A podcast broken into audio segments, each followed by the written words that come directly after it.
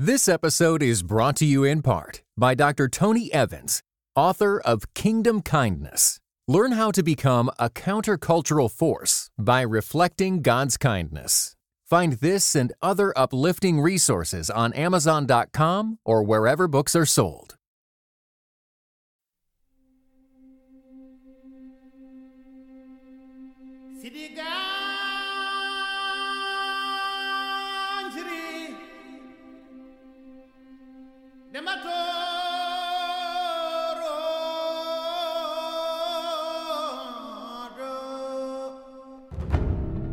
Welcome back to Once Upon a Time in Wakanda. I'm Bo.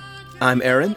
And we are without our fearless leader as he's got some uh, family uh, business going on right now. But our prayers are with T'Challa. Not T'Challa. I'm sorry. Wow. Freudian slip. To Tyler. prayers are with Tyler uh, with everything that he's got going on right now. Aaron James, it's been a while. Um, we could pull back the curtain a little bit. It has been a while since you and I have heard each other's voices. And man, it is so good to hear your voice. It is good to hear yours as well. And it is so good, man. I, I can't tell you how awesome it is right now and just how happy I am just to be back and uh, to be back on a mic with you, man. Definitely missing Tyler um, for sure. But this is just such an awesome thing right now just to be back on the mic with you guys, man. Absolutely. Well, hey, all right. So we're about to dive into this movie. There's so many different angles that we could go about this.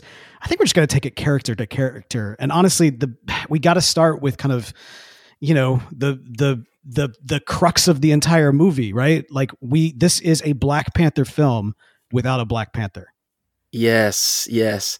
It was man, it you're, you're sitting there and at the beginning the manner in which Marvel did the intro uh, where it was it was it was that tribute and it was silent, which I thought was very just a very just a very powerful moment at the very beginning of the movie. Think about it. When have we ever anticipated a sequel like this that we knew the main character that we had become accustomed to and admired and followed that that was like this this this cultural icon right we knew he wouldn't be there. And yet the anticipation was still there. And the manner in which tribute was paid to him from the opening credit was just powerful. Uh, and I thought it was done well. Yeah. You know, it was, it was a bold choice. I remember thinking that during the, the silence, I was like, this is a bold choice because that is a long intro. You know what I mean? Like yes, that, that Marvel yes. logo is long. Mm-hmm. And so you were really sitting there. And I think if I'm remembering correctly, I feel like there was like a tribute like I think it said like for Chadwick or something at the beginning of the movie prior to the logo. And then we go straight from that into the hospital scene. And no, no, no, I'm sorry. We go straight from that to a prayer. Yeah. To Shuri praying to Bast that if you save my brother, I'll never question your existence again. Hmm. Which is such a real. Mm, there's a lot of. There's a lot. There's yes. a lot in that opening moment, of that opening statement, of that opening prayer, and then we go straight into the crisis mode of essentially what is not necessarily the hospital room, but is essentially kind of the you know they're working on trying to come up with a cure, and it's that ER type of feeling uh, from a Wakandan level for sure. Let, okay. Mm. There's a lot. There's a lot to unpack in this. oh, without a doubt, for sure. I, I, I, don't want to speak for Tyler, but I will say I did get right out of it, and I texted him or no, he got he got out of it. He saw it before I did. I texted him what he thought. He said, "You know, I need to sit with it because there's it's hard to it's hard to talk about without spoiling it, and there's just it just really made me miss Chadwick." And I think that there I think that there's just a lot to unpack here, and there's just a lot of different components. The thing that ran throughout for me, I'm curious if you saw this as well, but like Shuri's arc of mourning without meaning like the challenge of mourning without meaning. Hmm. You know what I mean? When and what, what I'm saying is that like the cry out, she she is always kind of represented in kind of this like diaspora of kind of opinions and thought leaders in kind of the Wakandan world. She's mm-hmm. kind of that progressive, tech focused. We don't need the old ways. We don't need tradition. Yeah, yeah. Like it's all about, you know, progressing things forward.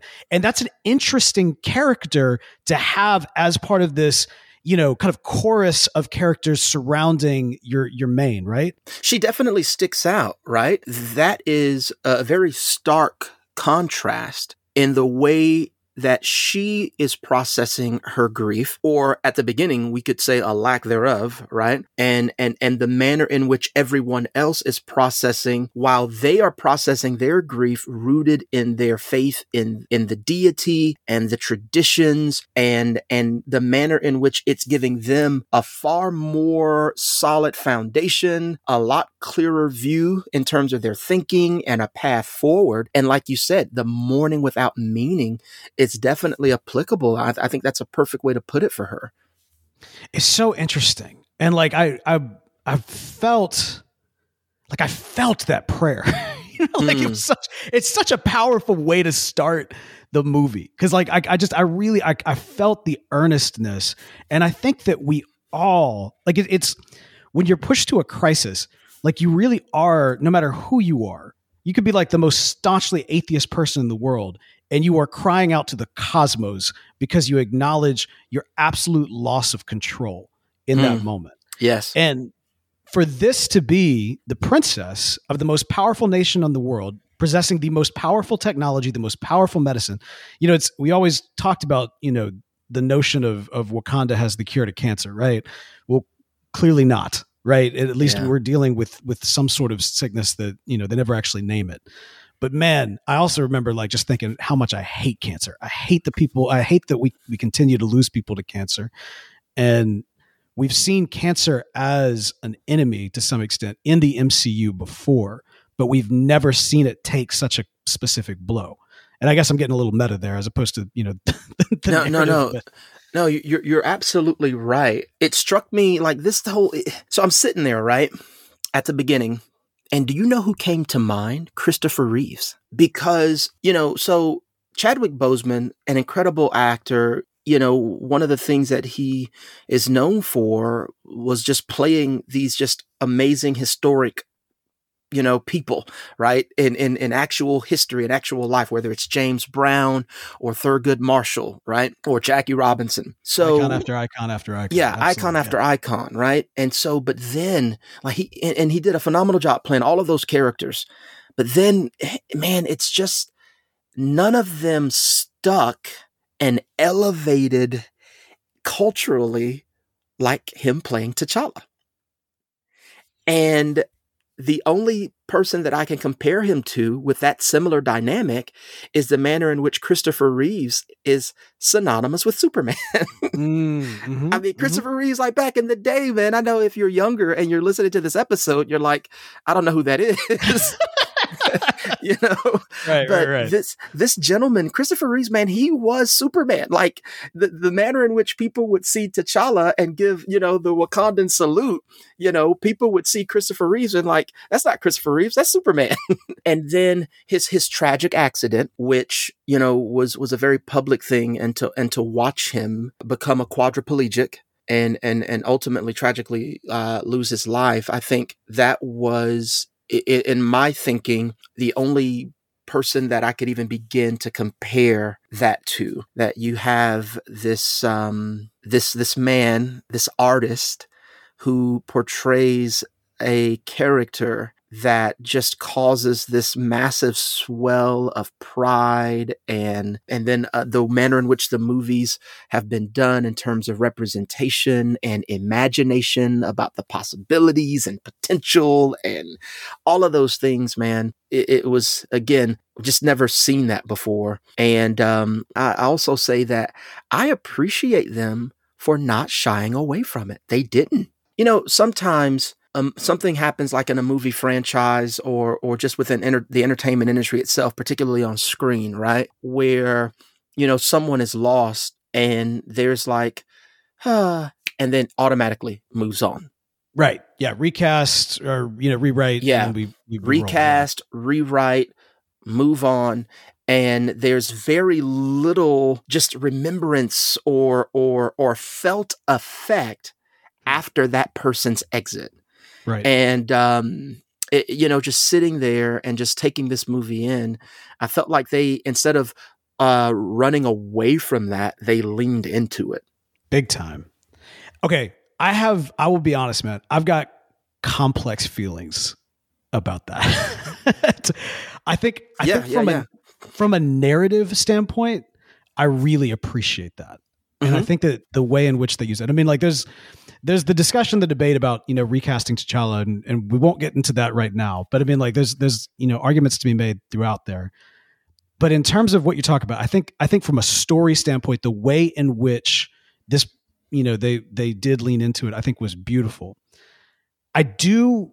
I want to. I want to be. I want to be mindful about this because, like, I think that there's a lot of positivity in the fact that, especially with the beginning, with the funeral, kind of this homegoing or you know Wakandan homegoing ceremony, and kind of giving kind of a culture, a cultural cathartic, you know, moment to mourn this seismic loss of this actor, this talent, and this symbol that Black Panther uh, was and has become is is important, and I think that was good, and I think that was really great.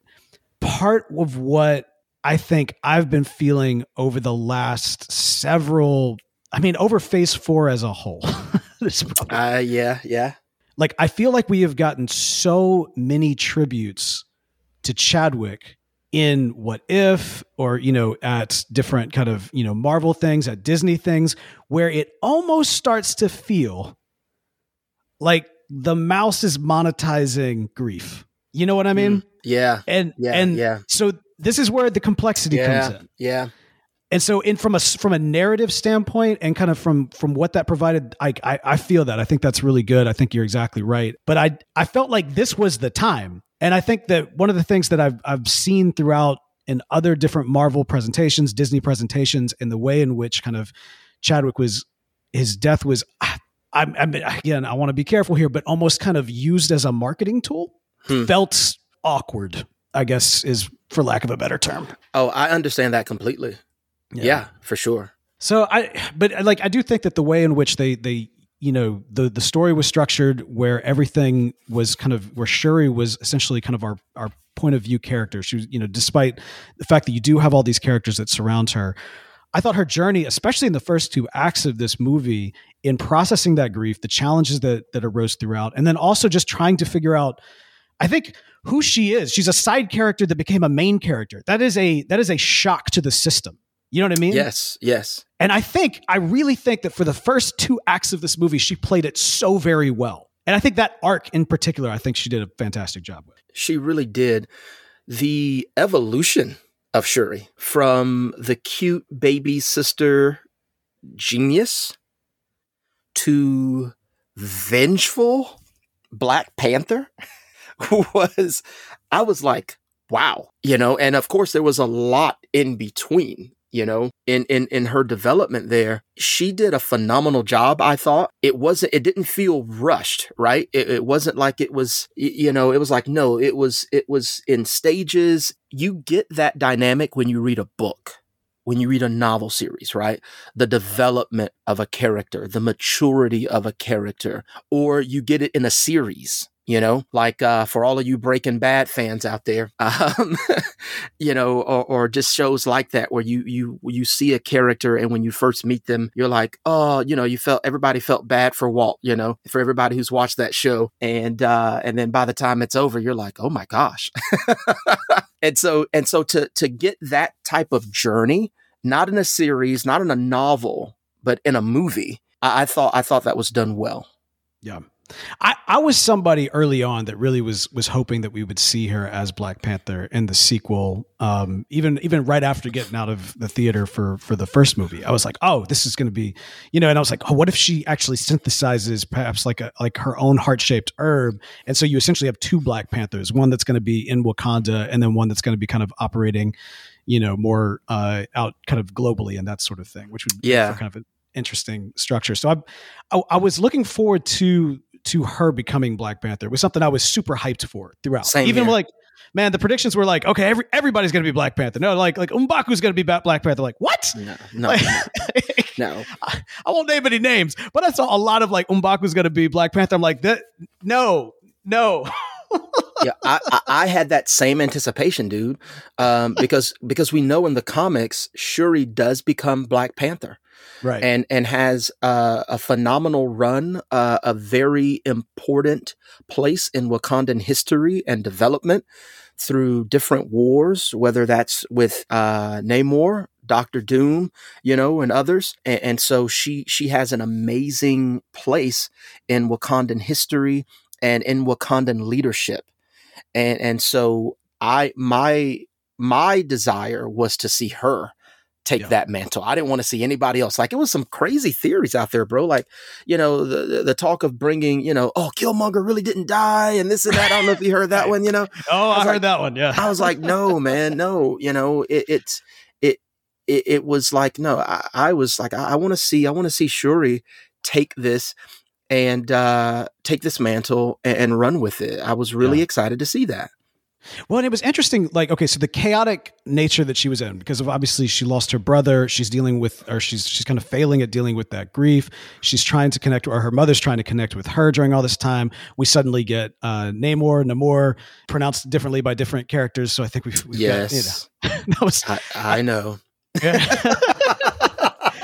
I'm cool either way. I'm, I, I can go. Yeah, I can yeah, go yeah, Namor. I can go Namor. I might go both back and forth throughout the podcast. But uh, you know, we got him coming in and kind of you know making his statement. Man, let's talk about this dude. So Namor, there was a strong hope, I think, since the earliest days, and I think since some of the rumors had started getting around about a deleted scene or a potentially deleted scene from the first Black Panther of these wet footsteps walking up to the throne. Had you heard about this? No, I've not apparently this is something that maybe even Coogler like pitched, but then Feige was like, we're not quite ready to bring Namor in yet. And so there was always kind of this this hype, this kind of like undertones of like, okay, we know that Namor's coming.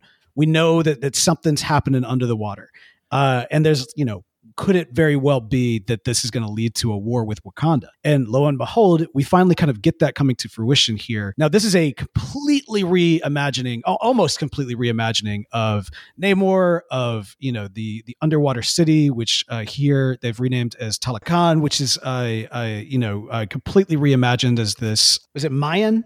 I want to say. Yeah, because it was the the set on the Yucatan Peninsula, so that would have been Mayan. Yes. Yeah very Mayan. Well, it's very Mayan inspired in terms of like the uh, you know the the architecture and and oh for sure everything mm-hmm. else. Mm-hmm. Absolutely. Uh, what was your knowledge of Namor kind of going into this? What was your you know thoughts on Namor? Like, what what do you think, man? Overall, was this did this meet your expectations, or did you even have any going in? Uh, I, I did right. So one of my biggest things that I wanted to see was his motivation. Uh, he is a character with just some really interesting layers and dynamics, right?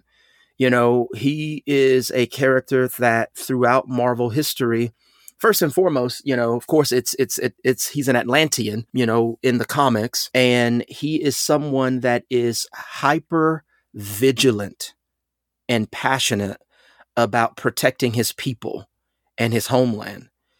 And throughout the the his arc in the comics, it puts him in these very interesting positions where sometimes he is the straight up villain and other times he's an avenger.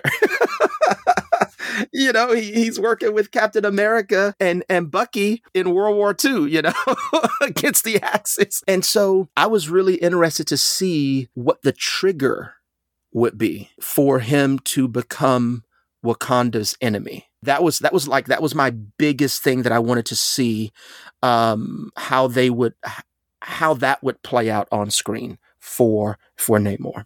Yeah.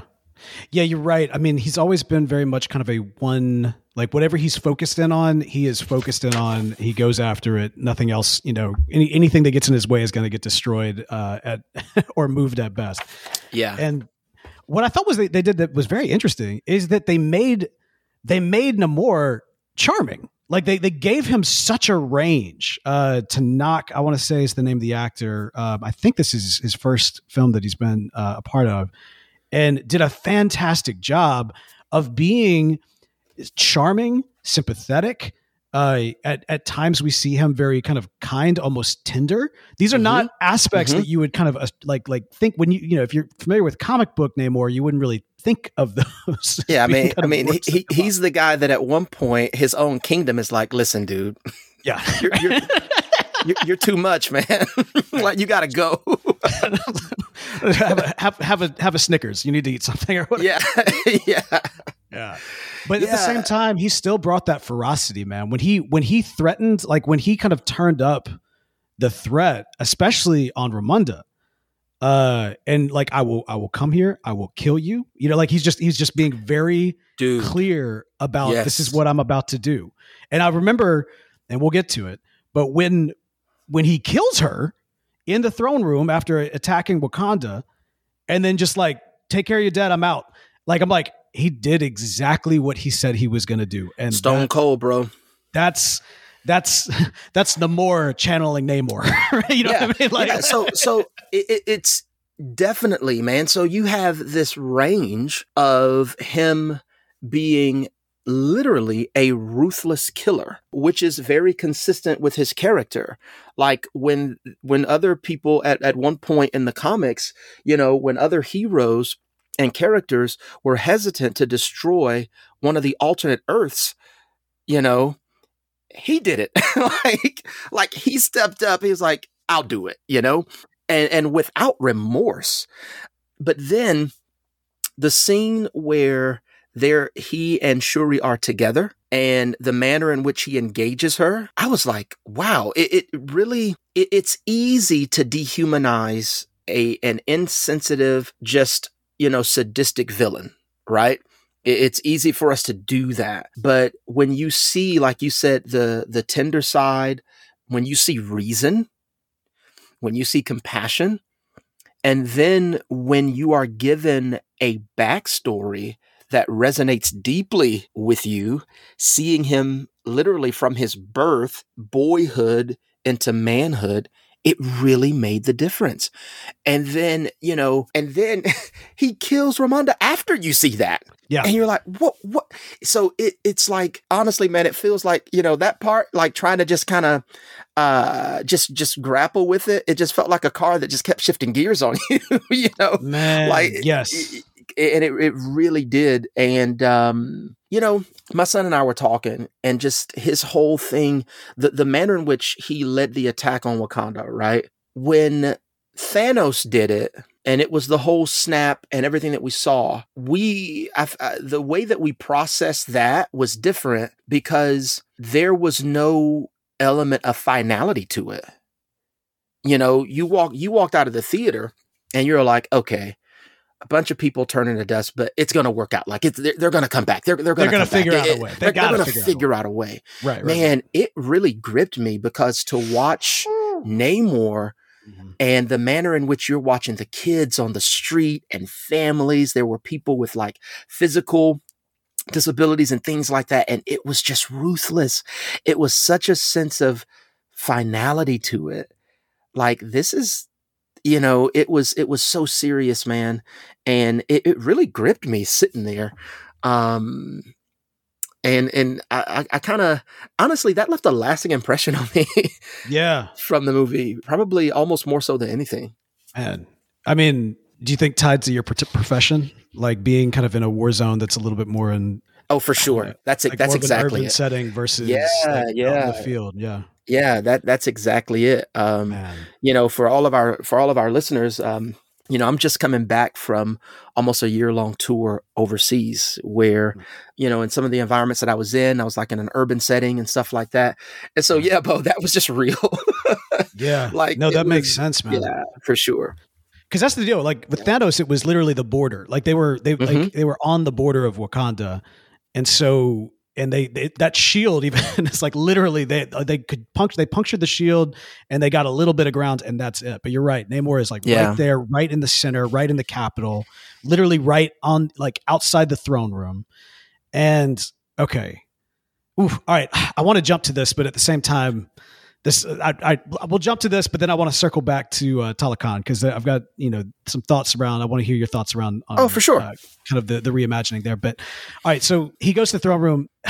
The big shock, I think, of this movie is the death of Ramonda. yes I I have feelings about that, that Aaron. like, why? What? Okay. I have such complicated feelings about this movie. Was it important? Like, did they have to kill Ramonda? Would you think that was like legitimate? Because I was sitting there thinking, like, okay, because I guess Shuri needs to see somebody in the ancestral plane, or at least there needs to be a mystery of who she's going to see. But that needs that already exists anyway because we don't know how they're going to handle T'Challa. Did she have Yeah. to die? Like, did they have to kill Ramonda? Like, did she have to die? Like, that's the thing. I, I, I. Mm. I don't think she had to, man. I, I, I don't. As a matter of Mm. fact, when you know w- when they're working to resuscitate her, I'm thinking, oh yeah, any minute, you know, It's she- she's, Wakanda. she's gonna come back. Like, and and then when she doesn't, I'm like, guys, how much more can Shuri lose, man? like, what are we, like, what are we doing here? You know, it, like i in a way, I get it, but I don't think it was necessary. I, I think it's going to be very hard, or at least I hope it is very hard for Namor to be seen as redeemable after this, because that that puts it over the edge for him. That takes it. That takes away like a pillar of this franchise. Listen, listen, you bring up a very, very great point Mm. because there is a point in time where there is an alliance that Yes. takes place between Shuri as Black Panther. Um, it involves the Fantastic Four, War Machine, Hmm. Monica Rambeau, Mm. you know, and uh, uh, against this, you know, very uh, despotic character from Latveria, so, Who did not show up in this movie, by the way. who way? did not show up. And so you're right. It's like, man, if they get together in the future, they got some stuff to work through, you know? Yeah, yeah. Well, and I'm just thinking, even from from the standpoint of us as an audience, like killing the Queen Mother is kind of um no, just like Yeah, yeah. no, no. Like there's so much loss already. Like literally, it's just constant loss, death, death, death after death. And I get that that's to some extent the narrative because there's a realness to that. But man, part of the beauty of what the franchise has been is the escapism of Wakanda. And it's like there was no man. rebuilding from this movie of like a few like like a Wakanda where dreaming is po- like you know what I mean? It felt like almost Yeah. Wakanda without dreams is kind of what we ended up with at the Okay, end of the movie. So to your point, at the beginning, when when the queen is addressing the nations, mm, Dude, yes. Right? Yes, yes, yes. Yes, yes. there yes. is such boldness and and strategy and cunning and wisdom and you know it really it was it was like we know who we are we know our place in this Mm. world Mm. and what we're capable of and by the way we know what you're capable of Mm. then you find out wait a minute there's another group of people who have vibranium uh-oh you know right, right, right, right. Okay now the the playing field has been been leveled um especially when okoye is in that epic fight scene Woo. on the bridge where the Mm. fierce warrior that she is she's giving everything that she has and where we would normally see her vanquish her enemies be victorious and move on with grace and style Mm. she's bested in battle. Yep. And it's like, who are these people? And so the aura of invincibility around Wakanda, the advantage and the advancement as a result of their possession of vibranium, uh, that's just, it just poof, gone. Yep. And to watch them, the people from top to bottom, from the royal family down to the, the normal everyday Wakandan citizen, if you will, suffer and feel the effects of that. Again, not on their borders, but within the heart of Wakanda, literally causing them to be refugees was pretty, that was heavy. That was dark. Oh, extremely. Man, you mentioned Okoye. She she had a rough time this movie. Whew. That that scene where Ramonda is like taking her to task. And it's like, because at first you're thinking like, I mean, like it's Okoye, what? and then like she starts listing off like, oh yeah, no, that did happen. Oh yeah, no, that happened. Oh man, you know, and you just start to like the weight of I don't even say her failure, but like like the weight that Ramonda's been carrying, and it's like you're the one. You are our protector, and my family is dying off. And by the way, I'm going to be dead by the end of this movie. You know what I mean? Like, like Yeah. her performance. By the way, Danai Gurira.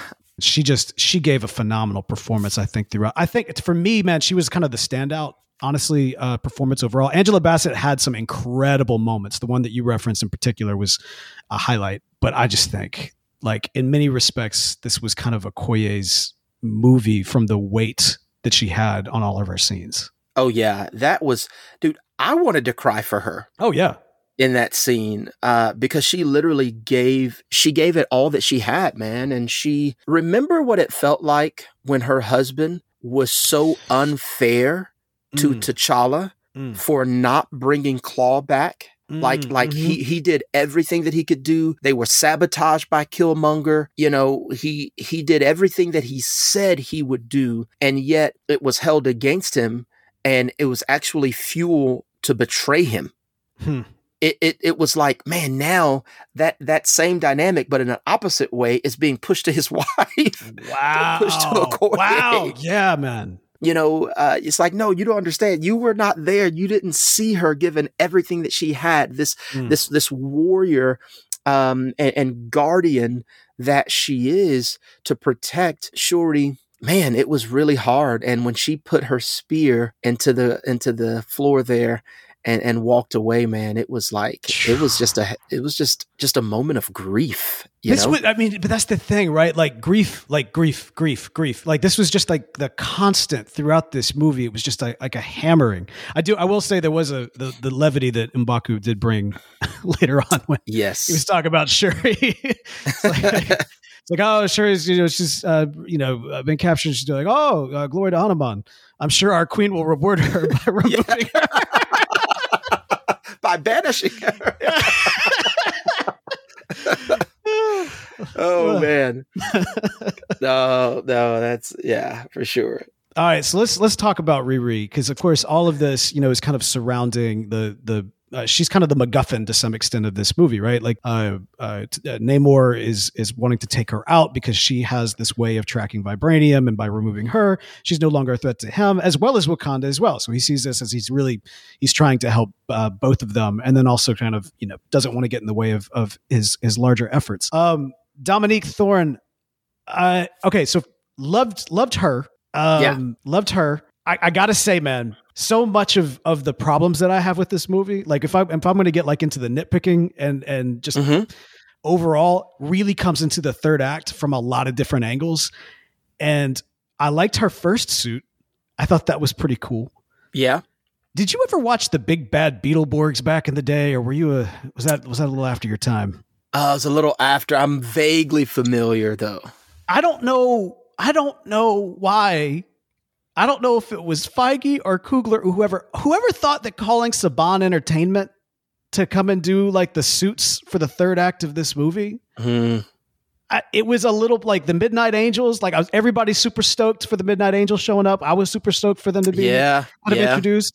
Those suits looked like they stepped off of Power Rangers circa like 1990, you know, six. Like this is and and we're we're in the 20 20 20 2020s and and we've had Thanos and we've had Iron Man. You know what I mean? Like the special effects that Marvel has been putting out. I I know that we have the post-pandemicness of everything going on and I realize that's all kind of coming together and everything else. But man, I really felt like I'm telling you, she looked like a big bad Beetleborg, and our listeners Yeah. that know what I'm talking about know exactly what I'm talking about, and that was that was really disappointing. Yeah, it wasn't a huge step forward in, in, in that aspect for sure. I, I can't I can't say that any better than you did. I I, I hate to say it, as, the. Beetleborgs might have actually looked a little bit better, honestly, because I think that that you could see kind of some like you know uh, rustication on on their armor, whereas this one was a little too polished overall, and you know it looks. I just oh man, I'm hoping that by the time that she gets to like, I was very happy when Shuri's like, you can't keep that suit. I was like, yes, Shuri, yes, thank you. Yes, she, she will. She will need a Oh, new suit. But Oh, the Midnight man. Angels, I thought about it when they when we saw the the costumes there too, and I was like, man, is this okay? Is all right? A big villain of Phase Four as a whole, in my mind, has kind of been Disney Plus with some of the way that these series have maybe been causing a little bit of confusion for some people going into the movies, and then also kind of weirdly influencing perhaps some of the budgetary decisions. For example, maybe the reason the Midnight Angels costumes look like they were built on a TV budget is because they're made for an upcoming TV series. You know Which, what? That's a good point. Right? And it just seems like, I don't know, I, I, I wish that, I wish a little bit more polish had been put. I mean, it's not just the costumes. I think. Yeah. Some of the. So, yeah, go ahead. Yeah, you brought it up, so I'm just going to say it. I am not a fan I'm not a big fan of the Disney Plus series. Mm. A lot of them. I, I feel like so if they were going to be used as bridges, right? Or ways in which you could get these dynamic backstories mm, mm-hmm, mm-hmm. and or teasers about what is to come, then I'm all about it. But I feel like overall they've taken away from the MCU. Yeah. I, it it it strikes me again, you know, it's just, you know, my opinion as it's it's become a bit watered down. Mm. Um and so I I don't know if that's kind of like an oversaturation effect, but it also I believe inhibits the ability to have that continued cohesiveness that the MCU has been known for in the past. Yes, yes, yes. Right? You know, the manner in which it was, you know, it, it was it was it was tight, it was it was the the way in which they fed into each other and just fit together. And and, and then I also think that the element of mystery is good. you know, yeah, uh, for for some of those things. And so, yeah, I'm with you 100 percent on that. That's my little Disney Plus soapbox. I'll get down. It's, it's been no, it's good. I mean, like it's been hit or miss. It has been definitely hit or miss. I think that it's. I applaud them for trying something different. You know, I think that I think that there's something to be said for leaning into kind of different ways in which we engage with story, and I think that's cool. But I think you're right. I think a better better way of doing it is kind of like you know, kind of expanding the universe through that, as opposed to like intersplicing some required viewing with some not required viewing and treating them both as if they're the same thing just makes for a bit of a com- confusing you know overall setup. Yeah. I will say this though. This to me wakanda forever is the first phase four movie that did not feel like a phase four movie and felt a lot more like a phase two or three movie. For like I felt like we were we were re-entering into a world and a space that was familiar while also mm-hmm. expanding it mm-hmm. in the right kind of way. Whereas so much of phase four has been it's been new, which is good. I mean, new is good. I'm not a, I'm not opposed to it. I would actually argue that like overall right now in terms of phase four, I would say that Wakanda Forever, not accounting for Spider-Man No Way Home, which was really in a league of its own, like Wakanda Forever really is like one of the more marvelish movies. Like it's it's it's probably top tier overall, but that's not quite saying much given where it falls in the overall layout of things. Yeah, yeah. Let's talk about the world that they expanded here. So you mentioned, of course, that in the comics, Namor connected with Atlantis, a, a huge reimagining here uh, by kind of transforming it into Talokan. Uh, what are your thoughts? Like, what what did you? Uh, what was kind of your feelings there, or you know, did you think this this take worked? I so th- there are there's a way in which I appreciate what they did there, but I'm honestly, dude, I'm such a fan and a, a stickler about holding to the narrative in print. oh, you know, no. Oh no! in some ways, man, and I'm like, what's wrong with Atlantis? Like again, uh. the the manner in which look, the manner in which they portrayed it, right? I I think it's it, it, was great. It was depth. It was backstory. It was it was realistic historical context that mm. resonated. There was um an expansion in terms of ethnic representation and all of those things and just bringing in more aspects. I get it. I get it. But uh, I, I, do have mixed feelings about it. You know, I can't say that I'm sold. It, it is interesting. It felt like they were trying to do with kind of this reimagining of Atlantis, kind of create this kind of kind of an, an alternate Wakanda, like a Mexican Wakanda to some extent. Yeah, right? yeah, yeah. I'll just I'll just go ahead and say it like that. That's what it felt like they were trying to do, and you know, I I think regardless of whether or not it was successful, my biggest challenge, this is going to sound so dumb, is that it's underwater. I had such a hard time like con- I'm serious cuz like everybody's floating around so it does like and it's like, "Oh, okay." Now I oh, oh, okay. Like it's just I don't know. It felt like you know even like Shuri as she's like floating around through the city in the in the pressure suit, which makes mm-hmm. sense. It all makes sense. But it was it was kind of dark and underwater. I don't you know you and I we play video games and in video games there's always like some kind of like underwater level they introduce. It is always my least favorite level. Every single time. So I guess I guess I just really had a hard time getting that same sense. Whereas Wakanda felt like this special, uncolonized kind of place in which the world could not get to. Like Talokan felt more like a like a like a hiding place to some extent. I, like it felt like literally. So, so you bring up yeah. you bring up a great point. So when he's taking her there, they're going deeper, and I'm like, then deeper, you know, yeah. then deeper, right, right, right. and it, it's and and then when they're going over that crest, I'm like, all right, what are we gonna see? You know, you know, I'm expect again. I'm still in Atlantis mode, right? Right, right, right, right. So, and I'm thinking it's just going to be this beautiful, immaculate, you, you, know. And I'm not saying that it wasn't beautiful, but because it, it really was, um, for for for what it was represented and all of those things. But it just, I was like, all right, don't take. All right, so it's gonna it's gonna sound funny, bro. I was like is this like an underwater Zion? What is this like? Like, like what? like, we are still here. you know what I'm saying? Like, what are we? What are we doing, man? You know, yeah, I, the yeah. machines are trying to find us. They're drilling down. it really did strike me like that, man. Wow. That's the oh, first place my mind went, bro.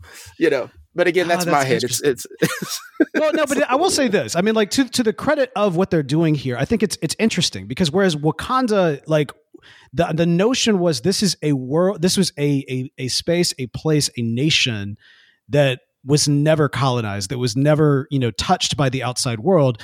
Talokan is literally a people who have been forced out of their homes and and trying to yeah. find you know what I mean. So it's a very yeah. different mindset there. The other and thing in that way, is, it makes perfect sense. Absolutely. And I mean, you even think about like the the architecture, the technology. Because I, I was sitting there in, in the theater, I was like, man, okay, so y'all been down here for a long time, but you haven't really updated anything. Like this looks like you just kind of plopped a you know uh kind of an Aztec, all of these different kind of architectural places, and kind of plopped them under sea. And there we mm-hmm. haven't seen like a nation of people that have kind of innovated and that's what like whereas you go to Wakanda and it's Afrofuturism. You know what I mean? Like it's completely yeah, like yeah. it's it's yeah. it's again the beauty of Wakanda in the first movie is that it was this it was this almost pseudo dream world, right? Like it gave it gave the space to dream about what advancement looks like without kind of the the colonizing history of of the rest of the planet, right? And so I don't know. I just I, I've had a hard time connecting with Talokan as a whole. Yeah, definitely a again. So my, my expectations were just different and the manner in which Wakanda is portrayed and the manner in which Talokan is portrayed, I just thought there would be uh like that same kind of feel to it. Like, man, this is just this amazing, you know, but for according to that particular narrative, for a place that was birthed um in isolation, a forced isolation. Right, exactly. Uh, versus a place that was founded, you know, the, the history of Wakanda founded upon this amazing um, substance, you know, the most one, and most advanced substance known to humanity, um, and the manner in which society, technology, and the entire system and way of life was built upon. Yeah, definitely a big difference. Yeah, and I mean, Talokan had that too, right? Because they had it underwater, but even then, it's like I just have so many questions. I feel yeah, you talk yeah, about yeah, that. Yeah, I could use a Disney Plus series explaining a little bit more as to what's going on. uh, they're gonna do it. You they probably it. Will. they probably will. But I mean, like you know, this being said, you know, our Latin listeners might like say like, oh, you know, you are totally missing X, Y, and Z, and if so, by all means, let us know that we may have missed. You know, that's but, a great point. Uh, we talked about uh, all, but I think two characters that we really need to dive into here, and let's first go to the return briefly, briefly of Michael B. Jordan from the ancestral plane. Hmm. So as we are turning the corner, you know, Shuri, she's she's created the synthetic uh, heart shaped herb. She she's doing the ritual, and by the way, just the whole scene around that is fantastic. Like she's like, no, don't you don't have to do all the special stuff. Like you know, like, and yet at the same time, you see like Nakia is still like putting the chants in and like inviting mm-hmm. Riri into doing the chants as well. It's like this really, it's very interesting. They do they perform the ritual. She goes into the ancestral plane. We see her. She's in the throne room which has a lot that could potentially be unpacked. We see that somebody is sitting in the throne. Aaron, when she started turning, who did like what did you expect to see? Listen, who or what did you expect to see in, in that chair? My heart, like my heart probably beat the fastest during that scene. Mm-hmm. Because everything up until that point that we had seen about the ancestral plane, like even, you know, how, how beautiful T'Challa's first scene was there. Hmm. Um, and just how packed with meaning and inspiration and and beauty and legacy, and even Killmonger.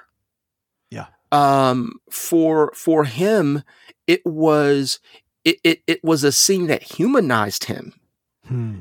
and you you saw him as as as a son and not as a mercenary my and heart saw was himself beating. that way too. He Yeah, saw yeah. himself that way, right? Right. So I'm looking and I'm like, okay, I don't see the outline of the queen's headdress, right?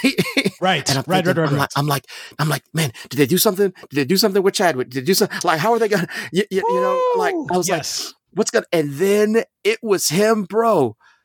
That was, listen, that was the biggest curveball I've ever been thrown.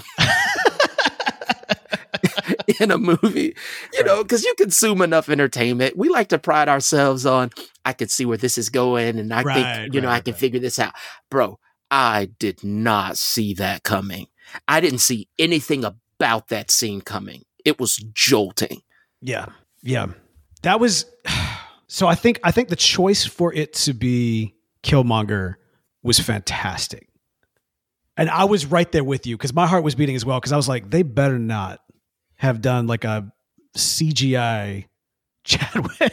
Yeah, dude. I was Like, like, I was- I was You not going to be okay with that. Well, like it'd be like you know I don't want to lose the, use the term lightly, but like sacrilegious, you know? dude that's what it's it, yes exactly and like this, that's why i was like mm, i because of the way that i was kind of feeling already very conflicted about like what i've shared before about the mouse monetizing you know Mhm. grief around chadwick's death like i was like they did not they did i will walk i I won't walk out because i want to see the movie but i, I, I like I will want to walk out and of course, but then there's the, all this. There's also that achingness of like, but I do kind of want to see him. Like, I really kind of want Shuri to be with Yeah. Chala right now. And so, of course, they turned the corner, and like you said, the biggest like curveball. And I had a suspicion that that character was going to pop up somewhere, and it made sense that this would be the moment. Hmm. I it did. love It Yeah, did. Yeah. Yeah. So she is, you know, part of the background of Shuri's character is that that I think the portrayal of her again as the little girl, genius, playful kind of thing, Mm. you know, detracted from was that she is someone who has a very strong sense of justice. yes, and you know she's she's a wild card and and, with that sense of justice it did make great sense that that so like if and and and, and honestly dude this is the first time that i saw the heart-shaped herb have like uh, a, a ring effect if you will right Hmm. where it's about like bringing out your deep desires. Oh, you know, interesting. You know Yeah, that yeah. you can't. You, you know, like T'Challa desired to see his father, and that's who he got to meet. Well, Killmonger desired. You know that that's what drove him. So Wow. drew, you know, Yeah. uh, and he saw his father, and so you got to see the reality of how strong that sense of justice and what had become this this like fierce vengefulness in in Shuri and it manifested in her seeing Killmonger. That's like, wild. I had never thought about it from that, but I, you were so right. You yeah. were so right. Like she, like it's it's that grief. We see that she can't figure out what to do with her grief, and so when she goes to that moment of the heart shaped herb of, of the ancestral plane, more more than wanting to see her brother, she wants something to do with this grief. Mm-hmm. And and it worked. like like after the initial shock, the, the you know the way he engages her and what he says, I was like, huh, this makes sense. This I makes sense. Re- I need to rewatch this scene. Like I need to rewatch this scene because I remember afterwards yeah. thinking like, I don't know, Shuri is kind of like like a second Killmonger type. I just I don't really see like I I get it. She's mad, but like I I just I was having a hard time like seeing. It felt hmm, it felt more story driven than than character driven in that moment for me, and I so I was. You. I, I was I was struggling with that, but I like I hadn't really considered what was going on from that standpoint, and so I might need to rewatch this scene. Yeah. Okay. Interesting. Uh, it was shot beautifully. Um, oh, for sure, for the, sure. The throne room on fire, of course, very mm-hmm. reminiscent of you know uh, Killmonger burning the heart shaped herb. Um, fantastic, well well used cameo. very, very much a cameo, but very much well used. Yes, yes. All right, and then finally, man, we got to talk about Nakia. Uh, Nakia, of course, brought back in, very much missed, I think, in the first part of this movie. Glad when she did uh, show back up. Um, I think a lot of folks were kind of hoping, speaking of that heart shaped herb scene, that she would actually be the one to take it. Which I still, I don't. like I love Lupita too. Like, don't get me wrong, but yeah, like, I, yeah. like I also understand like is not going to become the Black Panther. no, no. Yeah, she so, has no desire to stay within the borders of Wakanda. exactly. Like that's just not that's not her thing at all. Like literally, she yeah, she yeah. she left. Um, obviously she comes into the movie at a, at a crucial time. She she's you know kind of that uh, you know returned back to you now at the turn of the tide, right? She's she's here. Mm-hmm um, they need they need a protector. They need somebody to go get their princess. Uh, she comes in, she saves the day. She helps Shuri along, gives her a pep talk, helps you know set her back on the right path, and is in many respects her family. She is essentially a sister-in-law to her, regardless mm-hmm. of you know how well she might know that. Um, and so seeing, we, I think we've need we needed more family because so much family was is lost throughout this movie, and so seeing that connection, I think, was really important. That being said, the choice. I'm, I'm assuming you stayed for the end credits. Yes, I did. Uh, okay, all right. So, so you know, obviously, at the end of this movie, we discovered that uh, sometime pre-snap, uh, if I'm doing my math correctly, yeah, uh, yeah, it it would seem that Nakia and T'Challa had a son, a secret son, a secret son that even Shuri didn't know about. Um, but Ramonda clearly did. Uh, you know, there was that moment actually right before mm-hmm. she died. She was like, "You have something you need to know about your brother." I had forgotten about that line right until that moment. I was like, "Oh yeah, I bet this was it." So, what what are your thoughts, man? Uh, we've we've got T'Challa Jr. well, okay, man. From a sentimental standpoint, you know, it really tugged at my heartstrings, right? Um, in in terms of like, wow, you know, this is like, especially when he says, she says, you know, he tells her who he is. Mm, and he says, mm-hmm. I am Prince T'Challa, mm-hmm. son of King T'Challa. Mm-hmm. Um, you know, it was, you know, it, it was a pretty cool moment, man, for sure. And I, I don't know if I'm a fan though. all the way, all the way, right? And I know that may sound a little weird to some people who are listening, but you know, again, you know, cause I'm, I'm just kind of, you know, I'm real rigid in my, like, again, you know, stickler for the prince of all that. Anyway, so it was, it was a beautiful moment. What made it beautiful was it, it continued the theme of legacy. Not only did it continue the theme of legacy, but we, we, we see Shuri get to grieve. Mm. And then we get to see her with her nephew like this sense of hope for the future and a major part of her brother remaining after she had lost both her brother and her mom. Right. It's the gift of family after we've lost so Right. much family. Right. Uh, yeah, like that part was really, really, really just awesome. Uh, the the part that I found like again, eh, I'm like, okay, so what are y'all gonna do with this though? that hmm. was like that was my thought. So like beautiful moment, and I really did appreciate it. But my mixed feelings come from like, what are we gonna do with this in the future? Because now you've written a son into the narrative yeah. Yeah. you, you can't write him out now. Like, like we, you know, and, and so you've written a son into the narrative and, you know, I've got like, and so I'll share a quick theory, then I'll toss it back to you. But Okay. hit me, hit me. so, so, so here's the thing. We have seen this massive youth movement in these, in, in phase four, that begin in phase four, right? Yes. this Yes. massive youth movement um with with the with with torches being passed batons being passed however you want to you know phrase it um we've been witnessing that and i'm thinking all right are they like and then with the introduction of ironheart um i'm like are we going for a young avengers kind of Oh, you know, definitely. like Definitely. like like Yeah, so are we, are, are we about to push the young avengers that's going to be the next disney plus series Mm, mhm.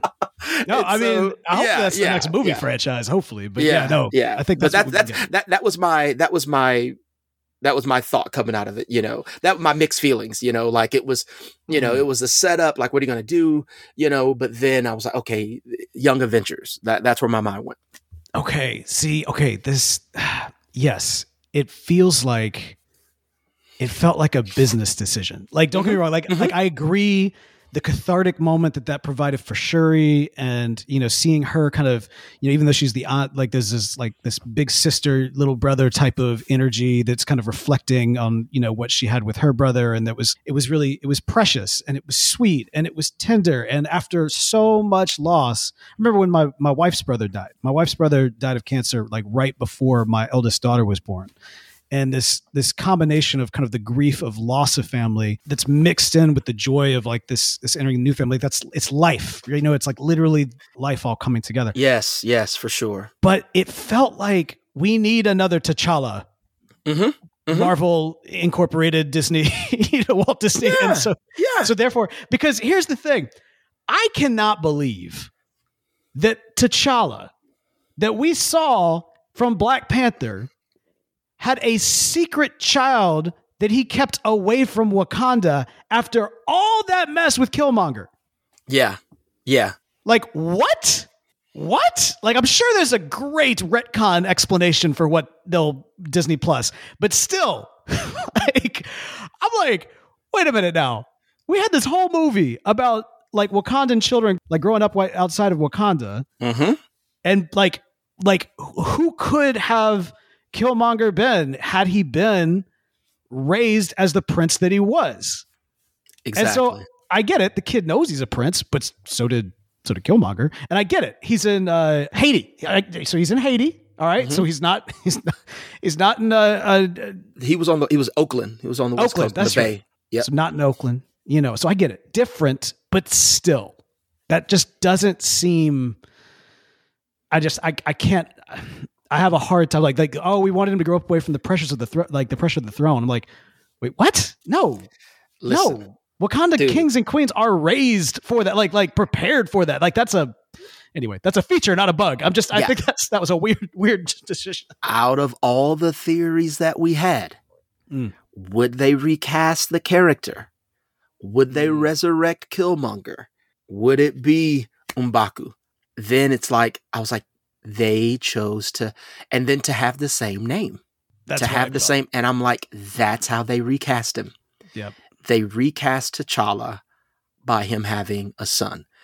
But when you do begin to peel back and look at the it, it, it doesn't make a lot of sense in some ways, you know, when you start to like, okay, but this happened, this happened, and you know, because even watching, so we knew that T'Challa and Nakia they cared for each other deeply, you know, but personally, I was always left with the impression that it was just it was a deep friendship but there was also a mutual understanding that as much as they cared for each other it just wasn't going to work. Right. You know, and it was you know mutual respect and admiration and understanding in terms of their arcs in life and ambitions and goals and identities and it just wasn't going to work. And so yeah the the it, it just it for them to have the secret child it just doesn't jive with the rest of the the things that had taken place up until that point and Yeah. the dynamics that we had witnessed and the the the arcs and developments and the the leanings of the characters that we had seen up until that point Yeah. It's it's yeah, yeah. So I mean, hey, you know, but at the same time, maybe we'll get a you know Black Panther and the Young Avengers. I, I Yeah. yeah. You know, I mean that's Yeah. not a bad thing. Maybe. he's gonna have to end up getting with the you know uh, Young have, Storm? uh, a young storm okay Young Storm. Like- yeah. exactly. you already knew what i was gonna say exactly. I think I think literally everybody who knew what was up like walked out of that like ah, and that's how T'Challa ends up with Storm. Okay, all right. Yep, yep. you, cast Lupita as Nakia, and now Mhm. nobody wants him to end up with anybody than Nakia. exactly exactly All right, I see it. All right, that makes sense. All right, Yeah. so they do, man. This this is where you know it all kind of all comes to an end. We see Shuri has essentially abdicated the throne. Mbaku it appears that he is now the king of Wakanda, which is an interesting layout. I think you mentioned that partic- particular world leader from Latveria who may or may not be popping up in the near future. I do Mhm. think an allyship of Namor and Talokan with an Mbaku led Wakanda versus Latveria would be a very interesting Yeah, story for to sure. explore. for sure Um, and so you know we'll we'll see where where that where that ends up taking us. But uh, yeah, um, overall, man, curious. Out of five, what would you give it? out of five i would i'd give it four Okay. I feel so conflicted about it. That third act was rough, man. Like the battle scene was an odd choice. I it was it was uh, very odd the first two like that's the thing the first two acts i really enjoyed i loved getting back into wakanda even in the midst of all the grief there was still so much beauty and so much like you know just Mhm. exploring the world seeing you know uh, Ramonda especially like interacting with the un was fantastic yeah um Shuri's journey of like early on, I was really there for. I, th- I thought that was really powerful. I liked Riri. I know some people didn't like Riri. I liked Riri. Um, and I think with more time, she can do some really great things with the character yes but um, yeah, I think after they killed Ramonda, I was like, mm, I don't know how I feel about this Yeah, movie anymore. yeah it was yeah i know we don't have time we didn't get into the fight scene no, man, we've gone way we've gone way too long. Look, hopefully we'll get, you know we'll get a chance to uh, to revisit, and uh, you know we need we need to give Tyler a chance to, to share his thoughts as well. So, i know he has lots oh come on, he's probably For listening sure. to this, just like yelling at us right now. oh. Also, uh, Martin Freeman and Julie Lu- Louise Dreyfus were also in this movie. All right, man, this was so much fun. Really enjoy Yeah. getting that chance. Look, real quick, bro. I just want to tell our listeners if you go back and you listen to previous episodes, we called this before it ever even happened. When we were watching Endgame and they talked about the earthquakes beneath the surface of the water at sea, I was like, yes. there it is. And people looked at me like I was crazy, but it happened. Anyway, all right, I had to get off my chest. No, that's good. That's good, man. That's absolutely good. Well, hey, hopefully y'all enjoyed this. Uh, uh, be sure to uh, leave us a review on iTunes and all that kind of great stuff.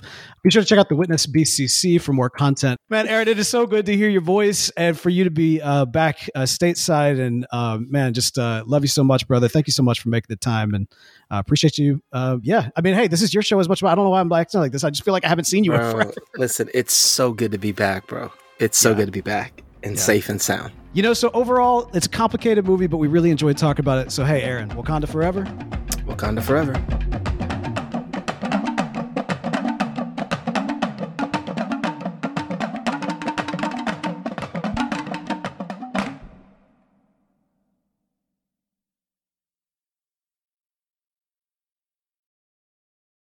This episode was brought to you in part by the Enneagram and Marriage Podcast, an outreach dedicated to bringing joy, strength, intimacy, and purpose to couples seeking growth.